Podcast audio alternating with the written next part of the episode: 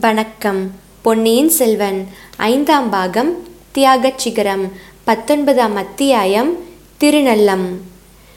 ஜோசியர் வீட்டின் ஓட்டுக்கூரையையும் அதனுடன் தன்னுடைய உயிரையும் கெட்டியாக பிடித்து கொண்டிருந்த வானதி காவேரி நதியின் உடைப்பு வெள்ளத்தில் மிதந்து மிதந்து போய்க்கொண்டிருந்தாள் வெள்ளம் அவளை மேலே மேலே அழைத்து கொண்டு கிழக்கு நோக்கி சென்றது. சில சமயம் மெதுவாகச் சென்றது சில சமயம் வேகமாக இழுத்துச் சென்றது.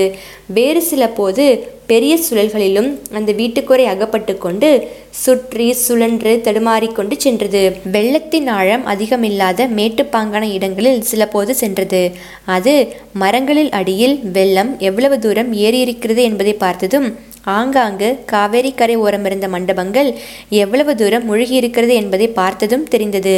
மேட்டுப்பாங்கான இடங்களில் கீழே இறங்கலாமா என்று வானதி யோசிப்பதற்குள் ஆழமான இடங்களுக்கு சுழல்கள் இழுத்து போய் விட்டன இறங்குவதற்கும் வானதி அவ்வளவாக மனம் இல்லை. ஏனெனில் பொன்னி நதியின் அவ்வெல்லம் அவளை பொன்னியின் செல்வர் இருக்கும் இடத்துக்கு அழைத்துச் செல்வதாக அவளுடைய மனதில் ஒரு தோற்றம் ஏற்பட்டிருந்தது. இளவரசருக்கு ஏற்பட போகும் அபாயத்தை பழுவேட்டரையர் மூட மந்திரமாக கூறியது அவள் உள்ளத்தில் பதிந்திருந்தது. அவரை அந்த அபாயத்திலிருந்து பாதுகாக்கவே காவேரி நதி தன்னை அழைத்து போவதாக அவள் எண்ணிக்கொண்டாள். ஆஹா! அந்த பூங்குழலிக்குத்தான் எவ்வளவு கர்வம். இளவரசர் விஷயத்தில் எவ்வளவு உரிமை கொண்டாடுகிறாள்? ஆயினும் உரிமை கொண்டாடுவதற்கு காரணம் உண்டு என்று இளவரசர் பிழைத்திருப்பதே பூங்குழலியினால் தானே. ஒரு நாளும் இல்லை. அந்த குழந்தை சோதிடர் கூறியதைத்தான் வானதி கேட்டிருந்தாளே. இளவரசர் பிறந்த வேலை அப்படி. அவருக்கு இம்மாதிரி கண்டங்கள் பல வரக்கூடும். ஆனால் அவர் உயிருக்கு ஒன்றும் ஆபத்து வராது. உலகத்தை ஆள பிறந்தவரே கேவலம் கடலும் புயலும் நதி வெள்ளமும் என்ன செய்துவிடும்? அவர் அவ்விதம் உயிர் தப்புவதற்கு யாரேனும் ஒரு வியாஜமாக வேண்டும். பூங்குழலிக்கு அத்தகைய பாக்கியம் கிடைத்திருக்கிறது. அதற்காக அவள் உரிமை எப்படி கொண்டாடலாம்?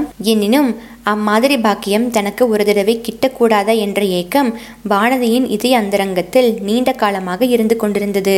சில சமயம் கூரை சுழன்று திரும்பிய போது பின்னால் வெகு தூரத்தில் படகு ஒன்று வருவதை வானதி பார்த்தாள். அதில் பெண் ஒருத்தியும் புருஷன் ஒருவரும் இருப்பது தெரிந்தது. யார் என்று நன்றாய் தெரியவில்லை. பெண் படகு செலுத்தியதை பார்த்ததும் அவள் ஒருவேளை பூங்குழலியாய் இருக்கலாம் என்று தோன்றியது. தன்னை வெள்ளத்திலிருந்து காப்பாற்றத்தான் வருகிறாளா? இளைய பிராட்டி அனுப்பி வைத்திருக்கிறாரா போதும் போதும். அவளுக்கு இளவரசர் கடமைப்பட்டிருப்பதே போதும். தானும் வேறு நன்றி கடன் பட வேண்டாம். கூடவே கூடாது. தான் அவளால் இந்த வெள்ளத்திலிருந்து காப்பாற்றப்படுதலே கூடாது. சில சமயம் படகு அவளுக்கு அருகில் நெருங்கி வந்துவிட்டது போல் இருந்தது. சில சமயம் கூரை வேகமாகச் சென்று படகை வெகு தூரம் பின்னால் விட்டுவிட்டு சென்றது. இவ்விதம் படகு கண்ணுக்கு மறைந்திருந்த ஒரு சமயத்தில் வீட்டுக்கூரை திசை திரும்பி தெற்கு நோக்கி செல்வது போல தோன்றியது. இவ்வாறு வெகு தூரம் போயிற்று.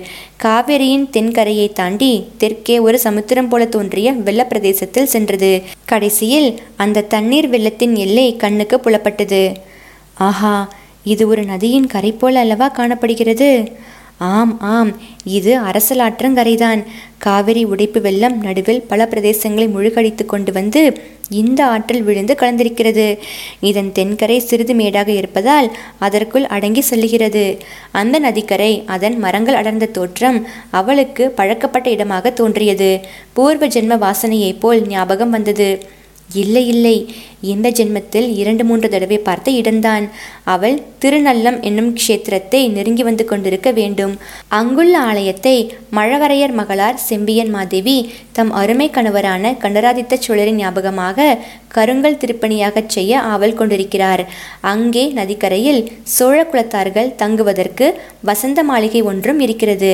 செம்பியன் மாதேவி ஒரு சமயம் இளைய பிராட்டியை அவ்விடத்துக்கு அழைத்துச் செல்ல அவருடன் தானும் போனது போனதுண்டு அந்த வசந்த மாளிகையை ஒட்டியிருந்த தோட்டங்களிலே சென்று பறவைகளின் இனிய கீதங்களை கேட்பதில் தனக்கு எவ்வளவு ஆர்வம் இருந்தது? ஆஹா அப்போது அங்கு நடந்த ஒரு சம்பவம் வானதியின் உள்ளத்தில் என்றும் மறக்க முடியாதபடி ஆழ்ந்து பதிந்திருந்தது.